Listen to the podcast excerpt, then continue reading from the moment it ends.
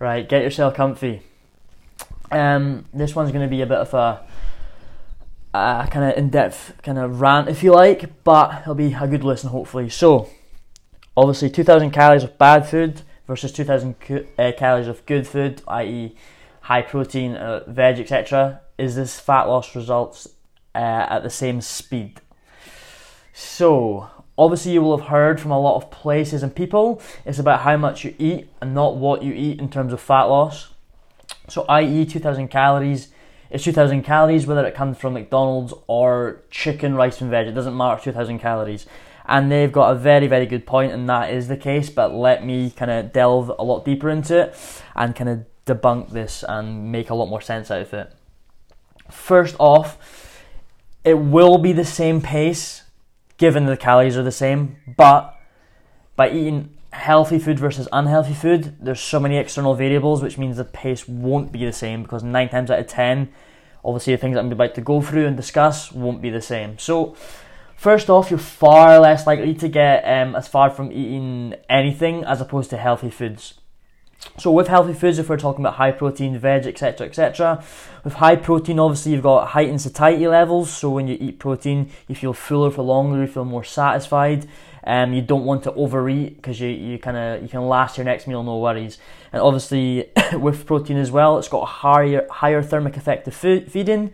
So when we eat protein, our body um, takes a lot more energy to digest protein than it does any other um, macronutrient, so that's such as carbohydrates and fats which means we burn more calories eating eating protein because it needs more oxygen to break that down than it does with carbohydrates or fats. So obviously, the higher your protein is, the more calories you're going to um, burn through the thermic effect of feeding. Obviously, it's not that much, but it's obviously every little helps.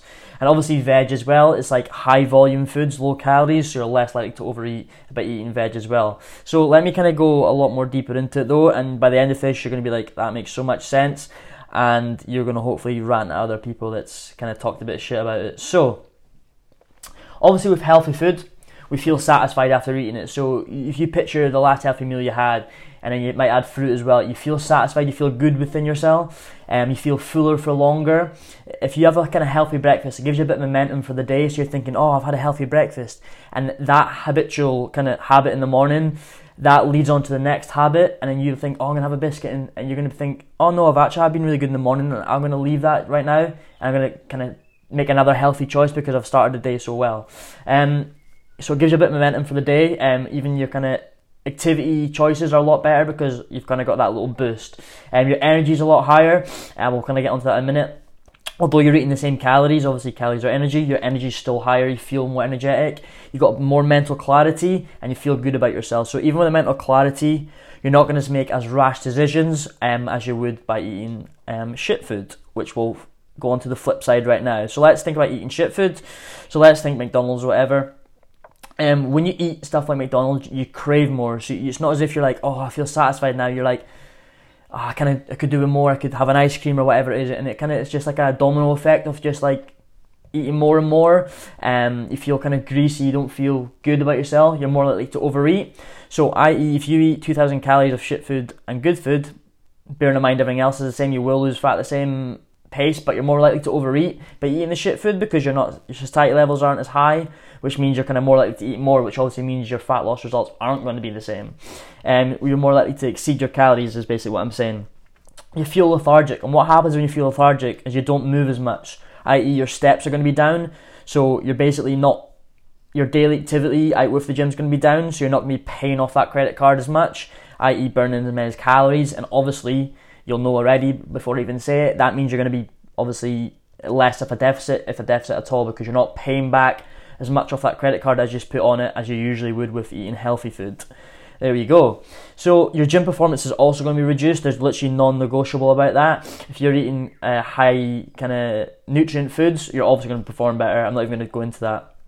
You don't have the uh, micronutrient profile um, of, of shitty food and shitty foods that you do with healthy foods and obviously for your health your kind of gut health your immune health your motivation etc it's just like a, it's, it's just so clear to see. So if you eat 2000 calories of bad food let's say bad food because we'll get onto that in a minute and make the same decision so your motivation is the same which it won't be your momentum is the same which it won't be your adherence is the same which it won't be and your activity levels are the same as healthy food, which it won't be, then yes, your fat loss results will be the same, but people just aren't looking further into this enough, and it's just repeating what so and so from Instagram are saying because they heard it from whoever else and they heard it from whoever else, but they're just really not looking deep enough into it, and they're just taking the calories in versus calories out um, notion, which we know, luckily, is um, there's a lot more to it than that. So this means, leads me to conclude. People bang on about there's no bad food, and I'm like, really? and and it's like oh by saying it's a bad food it gives you a bad relationship with food. And they're like no. What gives you a bad relation bad relationship with food is being told to eat whatever you want. Consume obviously that's leads leading to massively overconsumption of calories. And um, you feel lethargic you feel shit you don't move. Um, you're getting no vitamins or minerals so you're getting ill. Um, your mental health might suffer from not feeling good from the food that you eat. And your decisions it's a domino effect. And and you're trying to tell me there's no bad food. It's like, come on, this is what is giving people a bad relationship with food. Of course, you can have a Chinese if you want. Of course, you can have a chippy, but it's in moderation, and it's about obviously understanding how to kind of pull back your calories, which you'll know from previous podcasts, and obviously fit that in. Um, put yourself in my shoes. Um, if you're a PT and you really want to do good for your clients, if a client came to you and was like, "Oh, Ian," or, or whoever's listening, um, and said, "I've had takeaways for the last seven weeks, so I've had 49 takeaways in a row, but it's fine. I'm in, I'm within my calories." Would you really be thinking in your head, "Oh, that, that's superb that you've had 49 takeaways in a row, but you're in your calories"? It's like, fuck, like, for fuck's sake, of course that's not going to be good. Like, and, and people are still trying to bang on that there's no such thing as a bad food. Like, of course there is. Like you'd obviously want to have 2,000 calories full of uh, micronutrients, vitamins and minerals, high protein, etc., etc., for recovery, for performance, um, as opposed to 2,000 calories of just food with no micronutrients, no vitamins, minerals, etc. That's obviously, and you listening, I know you are like that makes so much sense, and it's like how are fitness professionals not understanding this? It's honestly mind-boggling. So, um, yeah, obviously you're going to say to your client like, listen, you've had takeaways for the last 49 days. That's not good and you know it's not good, but there's no such thing as a bad food. There obviously is a thing as a bad food, um, and it's people are getting too caught up it's making a bad relationship with food, but this is what's making a bad relationship with food. Just telling people they can eat whatever they want, um, and saying that they'll get the same results if. And I'm saying if they can move as much, feel as motivated, make as good choices, etc., then they will lose fat at the same pace. That is that is science, but you know, I know, people with a brain knows you're not going to have that same choices. Your obviously adherence is going to be less. You're you're um, more lethargic when you eat. Like after you eat a Chinese or a chippy, do you want to go to the gym? You just want to like sit and watch a movie because you're a lethargic, which means you're obviously energy expenditure out with the gym is going to be down, and you know, obviously you're not going to be paying as much off the credit card on a daily basis when you obviously do that, and it's a domino effect. Whereas if you have a really healthy meal, you feel good within yourself, you've got that bit of momentum, that bit of motivation. You're like, you know what? I'm going to carry this on, I'm going to go to the gym, I feel really good at the moment, and you're going to work hard in the gym, etc., etc. And it's a domino effect in the opposite direction, so it's obviously a lot better. Exactly, case closed. There are bad foods as such. We can have these, of course, we can in moderation, but as someone who cares about um, more than my client's body fat levels, it's my duty to go against what other PTs or, or whatever are saying um, for the best interest of my clients. Obviously, the main goal is to reach your goal of whether it's reducing your body fat or whatever it is, or, or putting on weight, whatever it may be.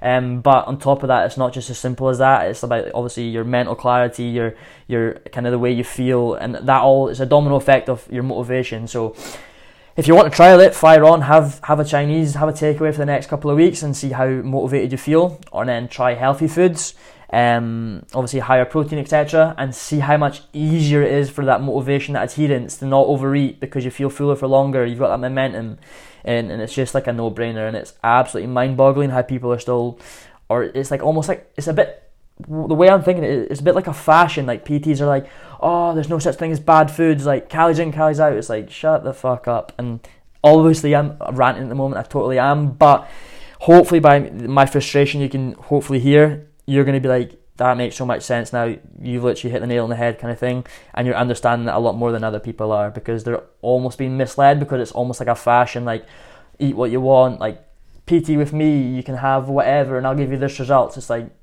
you're just missing the boat here. Like there's so much more to just body fat percentage, and luckily I'm looking out for you as well. Hence why I'm getting so frustrated and it makes me so angry. But there we have it.